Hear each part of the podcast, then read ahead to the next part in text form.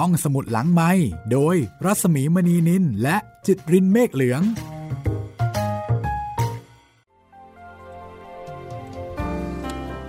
ตอนรับคุณผู้ฟังเข้าสู่ห้องสมุดหลังใหม่นะคะ เรายังคงสนุกอยู่กับการเรียนรู้ ความหมายเดิมของถ้อยคำที่เราใช้กันอยู่เห็นกันอยู่ แต่บางทีเราอาจจะไม่รู้ความหมายแล้วก็ที่มาที่ไป จากหนังสือบาลีวันละคำค่ะ เขียนโดยนาวาเอกทองย้อย แสงสินชัย จัดพิมพ์โดยนันมีบุ๊กส์นะคะดิฉันก็เลือกคำบางคำมาถ่ายทอดให้คุณได้ฟังว่ามีความหมายดั้งเดิม มีที่มาที่ไปของคำคำนั้นอย่างไร มีรักษณ์อย่างไรนะคะ เพราะว่าคำที่เราใช้กันอยู่ในภาษาไทยมากมาย ก็เป็นคำจากภาษาบาลี ที่แผลงเป็น คำไทยแล้วก็บางคำนี่ก็มีความหมายคลาดเคลื่อนไปจากความหมายเดิมแบบไกลสุดกูเลยนะคะ การเรียนรู้ความหมายดั้งเดิม สนุกค่ะ แล้วก็จะทำให้เราเข้าใจ ได้อย่างลึกซึ้งมากขึ้นด้วย แล้วก็จะเห็นความละเอียดอ่อนของคนโบราณในการที่เขาบัญญัติคำขึ้นแต่ละคำนี่ มีความหมายทั้งนั้นเลยนะคะ หนังสือเล่มนี้คุณผู้ฟังก็สามารถจะหาซื้อได้ตามร้านหนังสือใหญ่ ๆ โดยทั่วไป คือถ้าเป็นคนที่ชอบในเรื่องของหนังสือเรื่องของภาษา สนุกมากค่ะ แต่ว่าห้องสมุดหลังใหม่ก็จะเล่าให้ฟังเฉพาะคำอ่านแล้วก็ความหมาย วันนี้นะคะจะมีคำที่เป็นตัวอย่างในการที่จะเรียนรู้กัน ก็อย่างเช่นคำว่าที่สาป่าโมกคำว่าทุกคำว่าทูต คำว่าเทพคำว่าโทรทัศน์คำว่าธรรมะคำว่าธรรมกาย ถ้าคุณฟังพร้อมแล้ว เราเริ่มที่คำว่าที่สาป่าโมกกันเลยค่ะ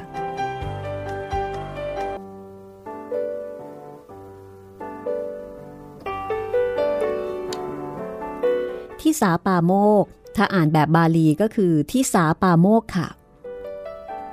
ที่สาป่าโมก ประกอบด้วยคำว่าทิสาบวกป่าโมก ทิสาก็คือทิศนั่นเองนะคะแปลตามศัพท์แบบไขความว่า ส่วนที่ปรากฏโดยการโคจรของดวงจันทร์เป็นต้น ว่าทางนี้อยู่ข้างหน้า ทางนี้อยู่ข้างหลัง พจนานุกรม ฉบับราชบัณฑิตยสถาน พศ 2542 จำกัดความสั้นๆว่า ด้าน ข้าง ทาง เบื้อง ด้าน ข้าง ทาง เบื้องนะคะนี่คือความหมายของคำว่าทิศ ในภาษาบาลีค่ะ บาลีคำนี้มีแยกเพศนะคะคำนี้เป็นอิทธิลิง จึงเป็นทิสา ไม่ใช่ทิศ เหมือนในภาษาไทยแหมถ้าจะอธิบายอิทธิลิงอีกเนี่ย ก็เดี๋ยวจะไปไกลนะคะ เอาเป็นว่า ถ้าคุณผู้ฟังสนใจ ลองไปดูการแบ่งคือภาษาบาลีเป็นคำที่มีเพศนะคะ มีเพศ ผู้ชายผู้หญิงอยู่ในนั้นด้วย ก็เป็นภาษาที่มีโครงสร้าง มีหลักที่ไม่เหมือนกับของเราอะมาที่คำว่าปาโมกก็แล้วกันนะคะ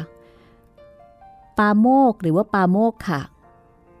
มาจากคำว่าปอบวกมุกค่ะ แปลตามศัพท์ได้ว่าดำรงอยู่ในความเป็นประมุขหมายถึงผู้เป็นหัวหน้าผู้เป็นประธาน มีความหมายว่าสำคัญ ที่หนึ่งดีเลิศ วิเศษ เด่น สูงสุด ประเสริฐ ที่สาบวกปาโมกค่ะเท่ากับที่สาปาโมกค่ะที่สาปาโมกแปลตามศัพท์ว่าผู้เป็นประธานในทิศค่ะ อันนี้คือการแปลตามศัพท์นะคะ แต่ถ้าใช้ในฐานะเป็นสำนวนหรือว่าอีเดียม จะมีความหมายว่า ผู้มีชื่อเสียงปรากฏไปทุกทิศ ที่สาปาโมกเป็นคุณศัพท์ของผู้สอนศิลปะวิทยาที่มีความรู้และชื่อเสียงโด่งดัง ถ้าเราฟังนิทานหรือว่าฟังเรื่องเล่าในสมัยพุทธกาลนะคะ เราจะได้ยินคำนี้บ่อยมากเลย ที่สาปาโมกสำนักที่สาปาโมกที่มีชื่อเสียงที่สุดในอดีตของชมพูทวีปก็คือตักกศิลา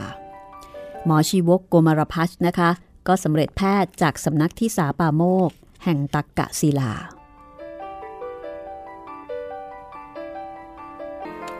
มาที่คำว่าทุกเขียนแบบไทยอ่านว่าทุกเขียนแบบบาลีก็คือทุกขะ ทุกหรือว่าทุกขะ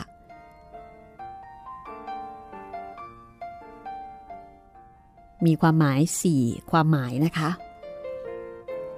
1. ทุก แปลว่าสภาวะที่ทำได้ยากที่จะอดทน คือยากที่จะทนได้นั่นเองนะคะ ทนได้แต่ยากหน่อยหรือยากมาก 2. แปลว่าความสุขที่น่ารังเกียจค่ะ เป็นการมองโลกในแง่ดี คือความทนได้ยากที่เกิดขึ้นนั้น มองว่าก็เป็นความสุขแบบหนึ่งแต่เป็นความสุขที่น่าเกลียด หรือน่ารังเกียจไม่มีใครอยากได้ 3. สภาวะที่ขุดจิตเป็นสองอย่าง คือจิตปกติเป็นอย่างหนึ่งอยู่แล้ว พอมีทุกข์มากระทบ ก็กระเทือนกลายเป็นอีกอย่างหนึ่งทำนองเดียวกับสำนวนที่ว่าหัวใจแตกสลาย ลึกซึ้ง ลึกซึ้งทีเดียวนะคะ C แปลว่าสภาวะที่ทำให้เป็นทุกข์คำแปลสำนวนนี้ในภาษาบาลีมีความหมาย แต่ในภาษาไทยเท่ากับพูดคำว่า มืด คือค่ำและค่ำคือมืด คือเป็นเพียงบอกให้รู้ว่า สิ่งนั้นเรียกว่าทุกข์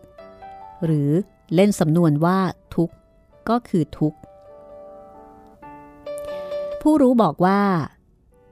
เนื้อแท้ของชีวิตคือทุกข์ เหมือนกับภูมิที่แท้จริงของโลก คืออุณหะ เท่ากับความร้อน ที่เรารู้สึกเย็น ที่แท้ก็คือความร้อนลดลง ที่เรารู้สึกเป็นสุข ที่แท้ก็คือ ความทุกข์มันลดลงนั่นเองค่ะ ซึ้งเลยไหมคะวิธีที่ถูกต้องในการจัดการกับทุกข์ก็คือรู้เท่าและรู้ทัน คือกำหนดรู้ ไม่ใช่ไปแก้ทุกข์ เพราะว่าตัวทุกข์แก้ไม่ได้ ต้องแก้ที่ต้นเหตุของทุกข์ที่เป็นปัญหาของบ้านเมืองแก้กันไม่ตก ก็เพราะพลาดตรงนี้ คือไปหลงแก้ที่ตัวปัญหา ไม่ได้แก้ที่ต้นเหตุของปัญหา หมายเหตุของการอธิบายคำว่าทุกมีการยกสัจธรรมนะคะ ทุกขาชาติปุนับปุนัง แปลว่าเกิดไม่รู้จบ ทุกไม่รู้จบ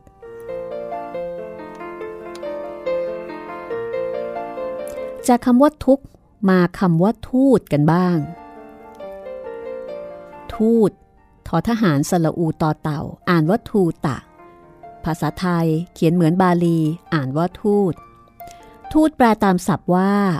ผู้อันเขาส่งไป ผู้เดือดร้อน หมายถึงผู้ไปทำการแทน นี่คือความหมายจากการแปลตามศัพท์นะคะ ผู้อันเขาส่งไป ผู้เดือดร้อน เดือดร้อนเพราะอะไร เพราะว่าจะต้องผจญการต่างๆ แทนเจ้าของเรื่อง หมายถึงผู้ไปทำการแทน ตรงเลยนะคะ บางตำรา ทูตใช้ทูระทอทหารสระอูรอเรือ โดยความหมายว่าผู้ถูกส่งออกไปไกล ทูระแปลตามศัพท์ว่าที่ที่ไปถึงโดยยาก หมายถึงไกล ห่างห่างไกล ตรงข้าม กับคำว่า อาสันนะ และสันติกะ ซึ่งแปลว่าใกล้ หรือใช้ศัพท์ปฏิเสธว่าอาวิชูระแปลว่าไม่ไกล เวลาที่ไปฟังสวดพระอภิธรรม ผู้เขียนบอกว่าจะได้ยินคำสวดตอนหนึ่งว่า ยังทูเรวาสันติเกวา เคยได้ยินไหมคะ ยังทูเรวาสันติเกวา แปลว่าสิ่งที่ตามองเห็น จะอยู่ไกลก็ตาม อยู่ใกล้ก็ตาม จัดเป็นหมวดหนึ่งเรียกว่ารูปคำว่าทูตนี้นะคะ บางคนเข้าใจผิดใช้ทอนางมนโท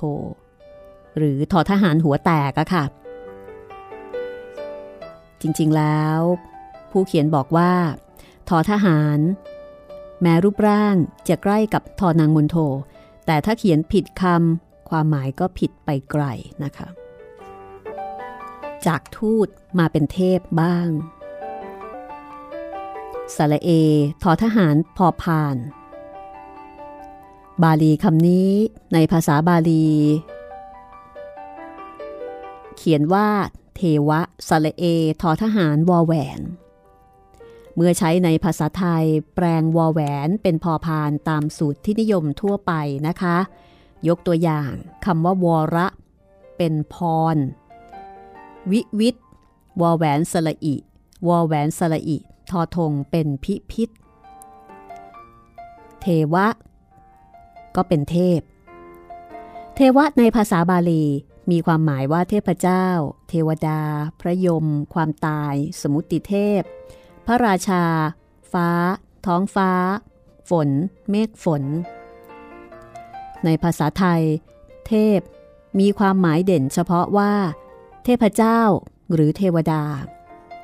ความหมายอื่นตามบาลี แทบจะไม่เป็นที่รู้จักในภาษาไทย ในทางพระศาสนาท่านจัดเทพเป็นสามข้อนะคะ 1. สมุติเทพค่ะ 2. อุปัติเทพ 3. วิสุทธิเทพคือมี 3 ระดับ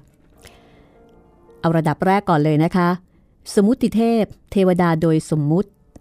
ก็หมายถึงพระราชา พระเทวี พระราชกุมาร อย่างที่คติของเรานะคะ เราก็เชื่อและนับถือกันว่า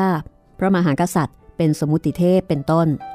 2. อุปัติเทพ เทวดาโดยกำเนิด คือเทพโดยกำเนิด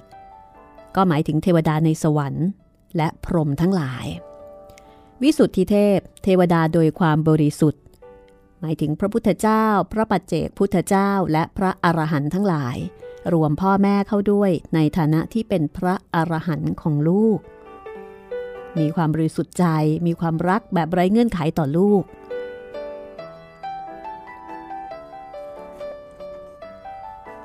เดี๋ยวนี้จะมีสำนวนนะคะ วัยรุ่นเขาจะพูดกันว่าขั้นเทพอะก็ยังพูดกันอยู่นะ ยังใช้กันอยู่ ซึ่งผู้เขียนก็บอกว่าคำว่าขั้นเทพเนี่ย หมายถึงผู้มีฝีมือเก่งกาจสุดยอดในทางใดทางหนึ่ง ไม่มีใครสู้ได้ หมายเหตุของคำว่าเทพ ผู้เขียนบอกว่า มีประเด็นถกเถียงโดดเด่นเมื่อเอ่ยถึงเทพ คือเทวดา ว่ามีจริงหรือเปล่า แต่ประเด็นที่ลืมถกเถียงก็คือ ถ้าพิสูจน์ได้ว่าเทวดามีจริงหรือไม่มีจริงแล้วจะได้อะไรขึ้นมา และจะทำอย่างไรกันต่อไป จากเทพมาที่โทรทัศน์ค่ะคำบาลีสันสกฤตที่บัญญัติขึ้นใช้ในภาษาไทยมาจากภาษาอังกฤษว่า television โทรทัศน์เป็นสิ่งใหม่ เป็นคำใหม่นะคะคำว่าโทรทัศน์ประกอบด้วยโทระบวกทัศถอทหารไม่หันอากาศสอสลานอนหนูกะลัน โทระ แปลว่าไกล ห่าง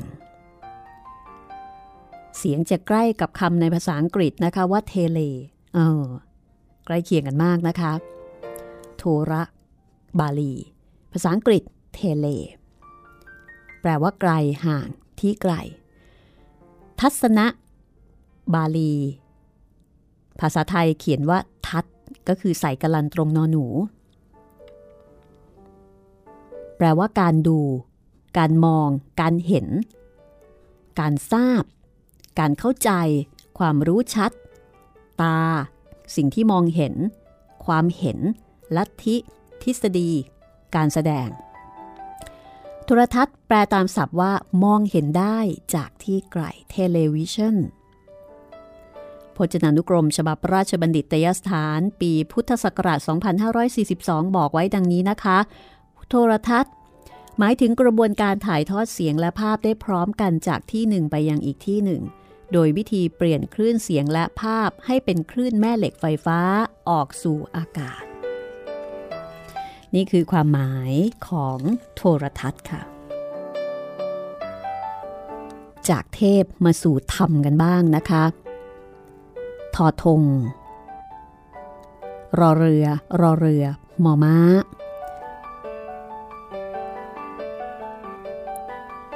รรมธรรมนี่เขียนได้สองแบบนะคะทอทงมอม้าสองตัว แล้วก็มีพินทุที่มอม้าตัวแรกแหมพูดอย่างนี้อาจจะมองเห็นได้ยากหน่อยนะคะ เอาเป็นว่ามีธรรมะที่ใช้มอม้าสองตัวสะกดกับธรรมะที่ใช้รอหัน แต่อ่านเหมือนกันว่าธรรมะ ในภาษาไทยใช้ธรรมะรอหัน คือทอทง รอหันแล้วก็มอม้า อ่านว่าธรรม ถ้ามีศัพท์อื่นมาสมาดคือต่อเข้าเป็นคำเดียวกัน ให้อ่านว่าธรรมะ เช่น มีคำว่าคุณ ต่อคำว่าธรรม ก็อ่านว่าธรรมคุณ มีคำว่าบทบอใบไม้ทอทหารมาต่อคำว่าธรรม ก็เป็นธรรมบทคำว่าธรรม แปลว่าสภาพที่ทรงไว้ ธรรม ธรรมะ มีความหมายหลากหลายดังต่อไปนี้นะคะ สภาพที่ทรงไว้ ธรรมดา ธรรมชาติ สภาวะธรรม สัจธรรม ความจริง เหตุ ต้นเหตุ สิ่ง ปรากฏการณ์ธรรมารมสิ่งที่ใจคิด คุณธรรม ความดี ความถูกต้อง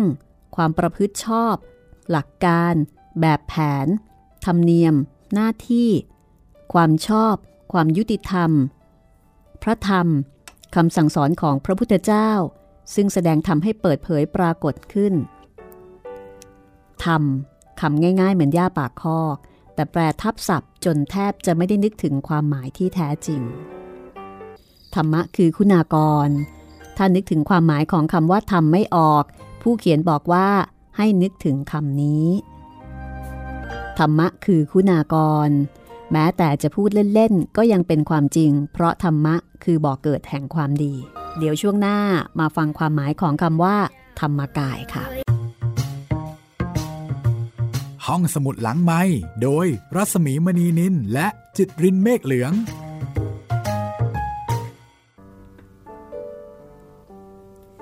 มาฟังกันต่อนะคะ เรียนรู้ความหมายของคำที่เราใช้กันอยู่ประจำแต่ว่าเราอาจจะไม่รู้ความหมายที่แท้จริง หรือว่าความหมายดั้งเดิม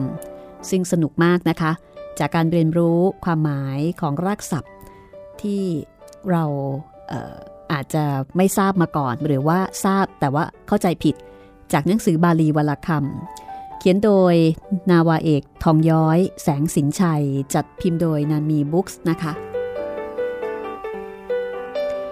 มาที่คำว่าธรรมกาย ความหมายที่ถูกต้องของคำว่าธรรมกาย ผู้เขียนบอกว่าควรทำความเข้าใจในสองข้อค่ะ 1. ธรรมกายหมายถึงผู้มีธรรมเป็นกาย นี่เป็นพระนามอย่างหนึ่งของพระพุทธเจ้านะคะ ตามความในอักคัญยสูตรแห่งทีฆนิกาย ปาติกาวักหมายความว่า พระองค์ทรงคิดพุทธพจน์คำสอนด้วยพระไทยแล้วทรงนำออกเผยแผ่ด้วยพระวาจา เป็นเหตุให้พระองค์ก็คือพระธรรม เพราะทรงเป็นแหล่งที่ประมวล หรือที่ประชุมแห่งธรรมะอันปรากฏเปิดเผยออกมาแก่ชาวโลก 2. ธรรมกาย หมายถึงกองธรรมหรือชุมนุมแห่งธรรม ธรรมกายย่อมเจริญงอกงามเติบโตขยายขึ้นได้โดยลำดับจนภัยบูรณ์ในบุคคลผู้ได้สดับคำสอนของพระองค์แล้วฝึกอบรมตนด้วยไตรสิกขาเจริญมาลาคา ให้บรรลุภูมิแห่งอริยชน ดังตัวอย่างดำรัสของพระมหาประชาบดีโคตมี เมื่อครั้งกราบทูลลาพระพุทธเจ้าเพื่อปรินิพพาน ตามความในคำพีอปทานตอนหนึ่งว่า ข้าแต่พระสุขตะเจ้า หม่อมฉันเป็นมารดาของพระองค์ ข้าแต่พระธีระเจ้า พระองค์ก็เป็นพระบิดาของหม่อมฉัน รูปกายของพระองค์นี้ หม่อมฉันได้ทำให้เจริญเติบโต ส่วนธรรมกายอันเป็นที่เอิบสุขของหม่อมฉัน ก็เป็นสิ่งอันพระองค์ได้ทำให้เจริญเติบโต ธรรมกายในความหมายหลังนี้ หมายถึงโลกุตระธรรมเก้าหรือออริยสัจ ในหมายเหตุของการอธิบายคำว่าธรรมกาย ผู้เขียนบอกว่าธรรมกายที่มีความหมายต่างไปจากนี้ย่อมไม่ใช่ธรรมกายในพระพุทธศาสนาเถรวาทมาถึงคำว่า ธรรมดาคำนี้มาจากภาษาบาลีว่า ธรรมตาค่ะ ในภาษาไทยเราใช้ธรรมดาดอเด็ก เป็นคำที่เข้าใจกันทั่วไปจนไม่ต้องแปลนะคะ มันธรรมดา ธรรมดานะคำว่าธรรมตา ผู้เขียนอธิบายบอกว่า แยกเป็นสองคำค่ะ คือธรรมะบวกตาคำว่าธรรมตัวแรกเนี่ยแปลตามศัพท์ว่าสภาพที่ทรงไว้ มีความหมายหลายหลาก ความหมายกลางๆ ในที่นี้ก็คือ ธรรมชาติ ธรรมดา ปกติ ตาเป็นคำทางไวยากรณ์ ใช้ต่อท้ายศัพท์ที่ทำให้เป็นคำนาม แปลว่าความเป็นค่ะ เทียบกับภาษาอังกฤษ เช่น happy แปลว่าสุข สบาย happiness แปลว่าความสุขคำว่าตา ก็เหมือนกับคำว่า nest n e w s ที่ต่อท้ายคำนั่นเองนะคะ ในพจนานุกรมไทยอังกฤษของสอเศรษฐบุตร ให้คำนิยามคำว่าธรรมดาเป็นภาษาอังกฤษว่า natural universal ordinary routine usual นะคะ ผู้เขียน เทียบจากคำภาษาอังกฤษเพื่อที่จะทำให้คนรุ่นใหม่เข้าใจความหมายของคำบาลีได้ดีขึ้น เพราะว่าส่วนใหญ่คนจะรู้ภาษาอังกฤษมากกว่าภาษาบาลี คุ้นเคยกับภาษาอังกฤษมากกว่าอยู่แล้วนะคะ ส่วนพจนานุกรมฉบับราชบัณฑิตยสถานปีพศ 2542 ให้ความหมายคำว่าธรรมดาไว้ว่า อาการหรือความเป็นไปแห่งธรรมชาติ เช่น การกิน การถ่ายเท การสืบพันธุ์ และการเสื่อมสลาย สามัญพื้นพื้น ปกติ เช่น เป็นเรื่องธรรมดา เมื่อใดเข้าใจและเข้าถึงธรรมดา เมื่อนั้นพ้นทุกข์ มาถึงคำว่าทูบค่ะ ทอทงสละอูปอปา เราอ่านว่าทูบใช่ไหมคะ อันนี้ก็เป็นคำไทยง่ายง่ายคำว่าทูบบาลีอ่านว่าทูปะ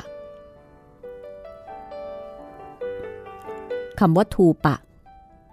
หรือที่เราอ่านว่าทูบเป็นภาษาบาลีแท้ๆทูเปตีติทูโป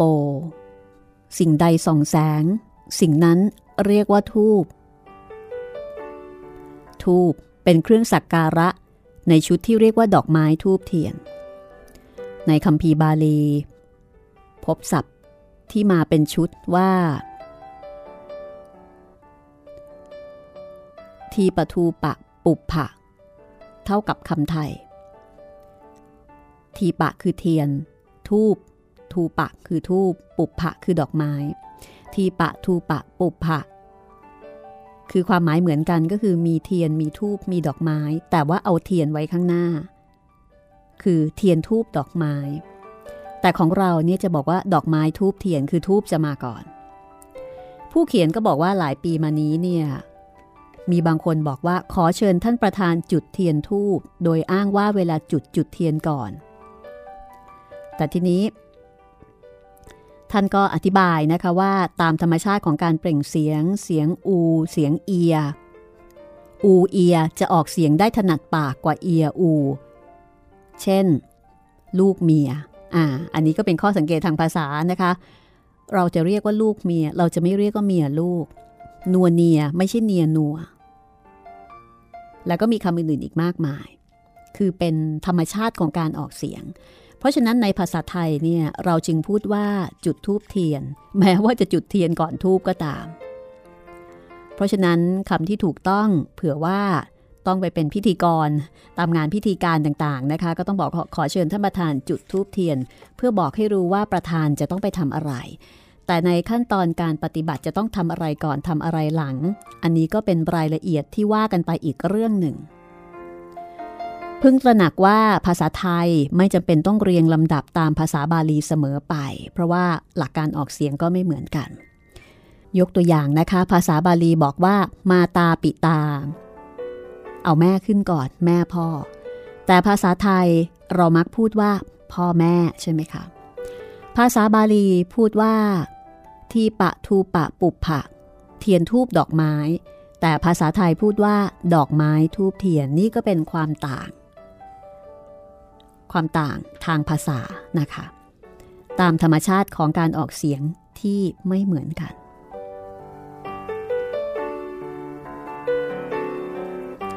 มาถึงคำสำคัญอีกคำหนึ่งนะคะ ที่น่ารู้เป็นอย่างยิ่ง นอหนู วอแหวนแค่นี้เองค่ะ นวะคำว่านวะมีคำแปลสองอย่างนะคะ คือ 1. แปลว่าใหม่ แปลว่าสด แปลว่ายังไม่ช้ำหรือว่าเสื่อมเสีย แปลว่าสะอาด เมื่อเร็วๆนี้ ที่ได้มาหรือปฏิบัติเมื่อเร็วๆนี้ แปลว่าหนุ่ม แปลว่ายังไม่มีความชำนาญ แปลว่าไม่มีประสบการณ์ กับความหมายที่สองแปลว่าจำนวน 9 ค่ะ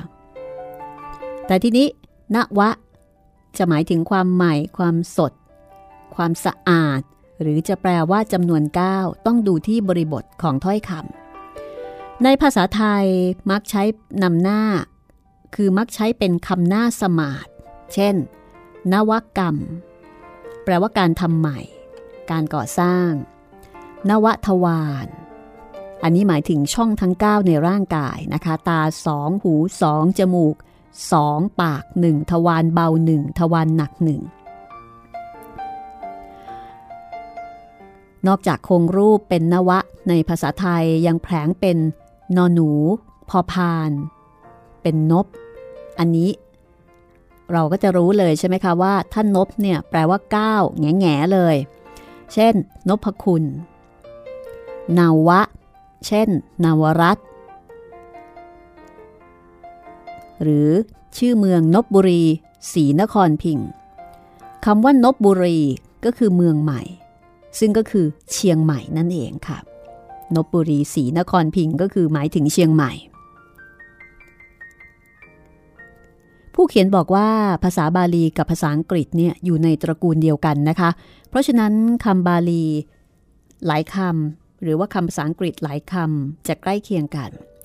คำว่านวะก็เหมือนกัน ในภาษาอังกฤษคำว่าใหม่ คือ new ใช่ไหมคะ n e w ซึ่งเสียงเนี่ยใกล้กับนวะ และก้าคือนาย ก็ยังมีเขาของนวะอยู่นั่นเอง เออเนาะนวะ new นาย ที่แปลว่าก้ากับนบ หรือว่านวะก็ใกล้กัน หรือคำว่า novice ที่แปลว่าสัมมเนน เสียงก็ใกล้กับคำว่านวา ซึ่งหมายถึงภิกษุหนุ่มสัมเนนน้อยคำว่านวะนี้นะคะ ก็ทำให้เกิดคำว่านวกะ แปลว่าผู้ใหม่ คนใหม่ หรือกลุ่มที่มีจำนวน 9 เช่นพระนวกะนะน่าสนุกดีนะคะ มาถึงนานาจิตตังกันบ้าง อันนี้เราก็ใช้กันบ่อยเหมือนกันนะคะ เวลาที่มีความเห็นต่าง เราก็จะบอกโอ้ยเรื่องนี้มันนานาจิตตังคิดกันไปได้ต่างๆ นานา นานาจิตตังบาลีเขียนว่า นานาจิตตะ คือนานาบวกจิตตะ นานาแปลตามรากศัพท์เดิมว่าอย่างนั้นอย่างนี้ so and so ต่างๆ นานา ทุกชนิดต่างๆกัน คำว่านานาต้องสะกดนอนหนูสละอา แล้วก็นอนหนูสละอา ไม่ใช่นอนหนูสละอาแล้วไม้ยมกนะคะคือต้องเขียนทั้งสองคำใช้ไม้ยมกไม่ได้ จิตตะแปลได้หลายความหมาย คือ 1. แปลว่าเดือนห้าหมายถึงเดือนที่กำหนดด้วยดาวจิตจิตรา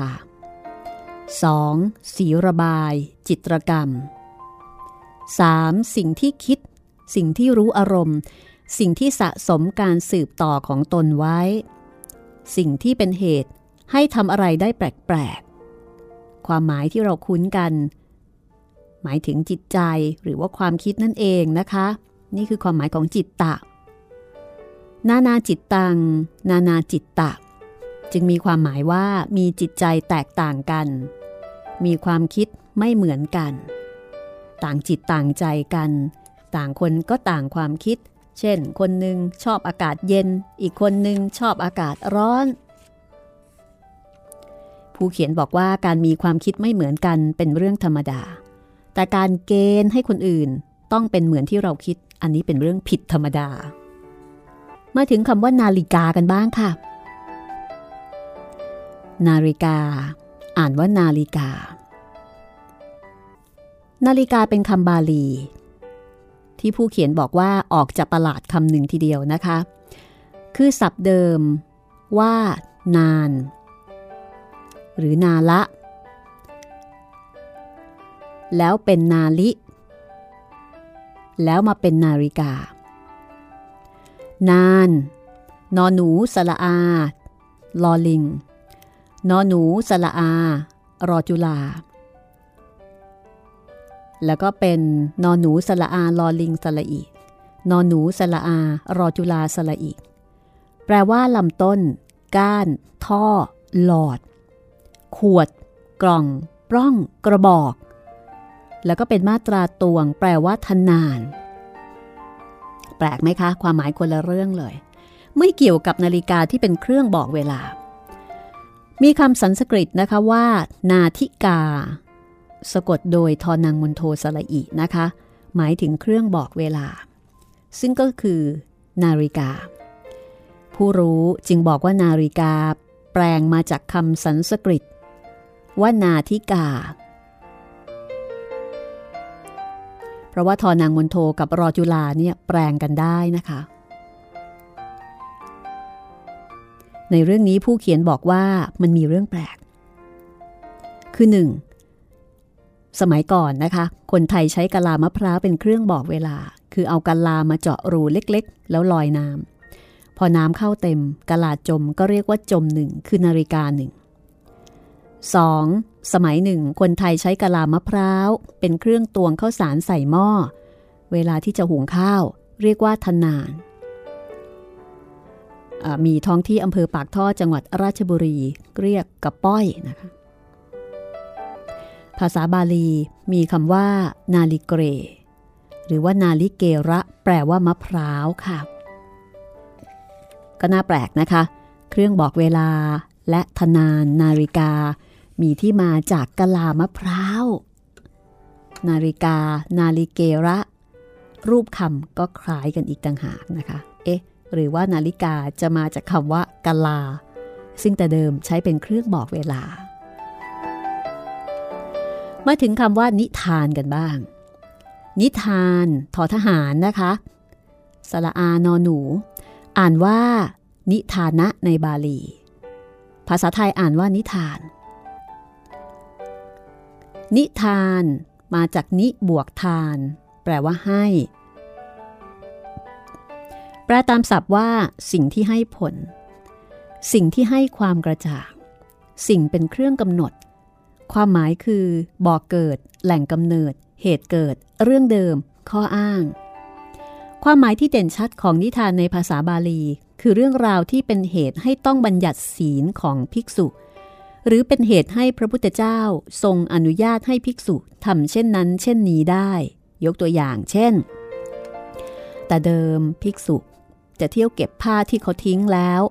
มาปะเย็บย้อมทำเป็นจีวรใช้นุ่งห่ม ที่เรียกกันว่าผ้าบางสุกุล ต่อมาหมอชีวกมีศรัทธาทำจีวรสำเร็จรูปไปถวายพระ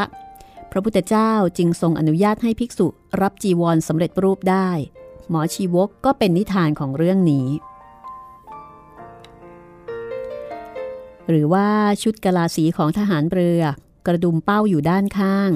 เพราะมีเรื่องที่กะลาสีเรืออังกฤษคนหนึ่ง เข้าห้องน้ำแล้วลืมติดกระดุมเป้า ไปตั้งแถวรับเสด็จพระราชินี พระองค์จึงรับสั่งให้ออกแบบกางเกงกะลาสีใหม่ ให้ย้ายกระดุมเป้ามาไว้ด้านข้างนะคะเผื่อลืมติดจะได้ไม่ประเจิดประเจ้อเรื่องกะลาสีลืมติดกระดุม ก็เป็นนิทานของกางเกงกะลาสี ในภาษาไทย นิทานหมายถึงเรื่องที่เล่ากันมาจริงบ้างเท็จบ้าง แต่คนส่วนใหญ่จะถือว่านิทานนี่เป็นเรื่องเล่าไม่ใช่เรื่องจริง คือถ้าบอกว่าเป็นนิทานนี่น้ำหนักจะอ่อนทันที ผู้เขียนก็หมายเหตุว่า เรื่องที่เกิดมานาน อย่ามาว่าเป็นนิทานไปเสียทั้งหมดนะจ๊ะ มาถึงคำสำคัญอีกคำหนึ่งว่า นิพพาน ภาษาบาลี อ่านนิพพานะ ภาษาไทยใช้รูปเดียวกันอ่านว่านิพพานนิพพานในแง่ภาษามีสี่ความหมายนะคะ 1. สภาวะธรรมที่ออกพ้นจากเครื่องร้อยรัด 2. สภาวะธรรมเป็นเหตุดับไป แห่งไฟราคะเป็นต้น 3. สภาวะธรรมเป็นสิ่งที่ไม่มีตัณหา 4. สภาวะธรรมที่เมื่อบุคคลได้บรรลุแล้วย่อมไม่มีตัณหา นิพพานในแง่ความหมาย มีสี่ความหมาย 1. การดับของไฟหรือความร้อนค่ะ 2. อนามัย ความรู้สึกว่าร่างกายมีความผาสุกสวัสดีคือมีความสุข 3. การดับไฟทางใจสามกอง 4. ความรู้สึกมีสุขภาพในด้านดี ความมั่นคง ความถูกปลดปล่อยเป็นอิสระ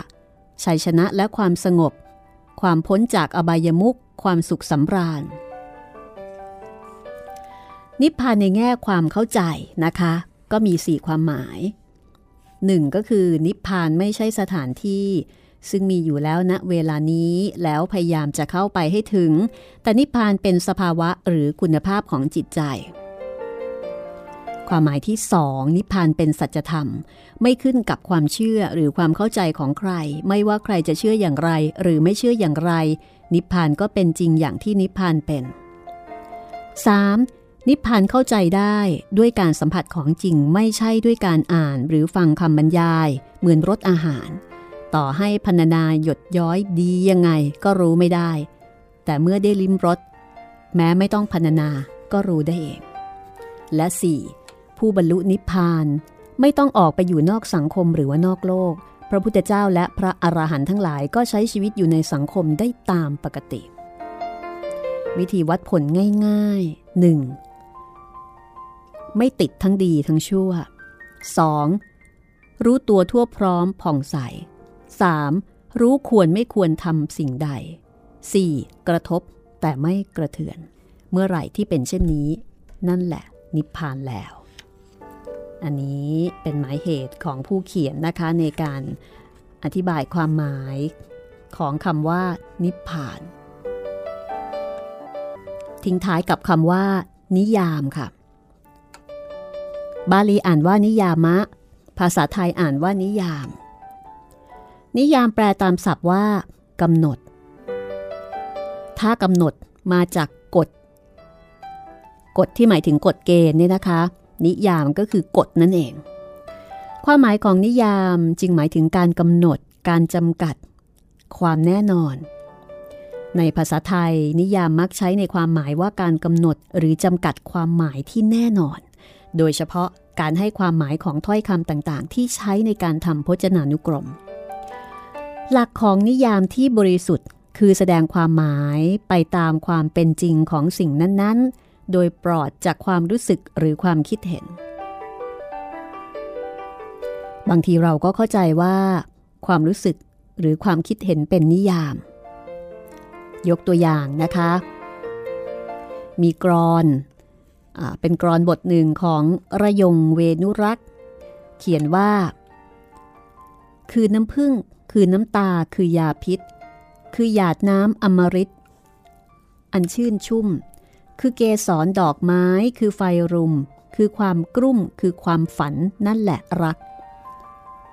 นี่เป็นกรอนที่พรรณนาถึงคำว่ารักนะคะ ผู้เขียนก็บอกว่านี่ไม่ใช่นิยามของความรักนะ แต่เป็นความรู้สึกหรือความคิดเห็นของคนคนหนึ่งที่มีต่อความรัก ต้องไม่สับสนตรงนี้ นิยามของความรักที่ปลอดจากความรู้สึกหรือความคิดเห็น คือ มีใจผูกพันด้วยความห่วงใย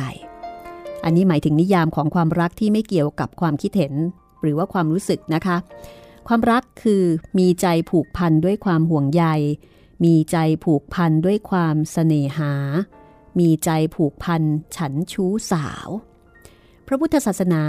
มีคำสอนที่เป็นนิยามหรือกฎอยู่ 5 เรื่องค่ะ ไม่ทราบว่าคุณผู้ฟังเคยได้ยินหรือไม่นะคะ 1. อุตุนิยาม กฎธรรมชาติฝ่ายอนินทรีย์วัตถุ 2. พีชานิยาม กฎธรรมชาติฝ่ายอินทรีย์วัตถุรวมทั้งพันธุกรรม 3. จิตตนิยาม กฎการทำงานของจิต 4. กรรมนิยาม กฎแห่งกรรม 5. ธรรมนิยามกฎความสัมพันธ์ระหว่างเหตุและผล นี่คือความหมายของคำว่านิยาม นิยามที่เป็นความหมาย ที่ใช้ในการกำหนดหรือจำกัดความหมายที่แน่นอนอีกทีหนึ่งค่ะ จากหนังสือบาลีวรรคำนะคะ เขียนโดยนาวาเอกทองย้อย แสงสินชัย เป็นหนังสือความรู้ที่สนุกมากนะคะทำให้เราเข้าใจภาษาได้อย่างดีแล้วก็ลึกซึ้งมากยิ่งขึ้น ไม่ใช่แค่ทำให้เข้าใจภาษาเท่านั้นนะคะทำให้เราเข้าใจข้อคิดเข้าใจโลกและเข้าใจชีวิตจากภาษามากขึ้นด้วย จัดพิมพ์โดยนันมีบุ๊กส์ขอบคุณเอาไว้ณที่นี้นะคะ ยังไม่จบค่ะ ยังมีอีกติดตามได้ตอนต่อไป ห้องสมุดหลังไม้โดยรัสมีมณีนินและจิตรินเมฆเหลือง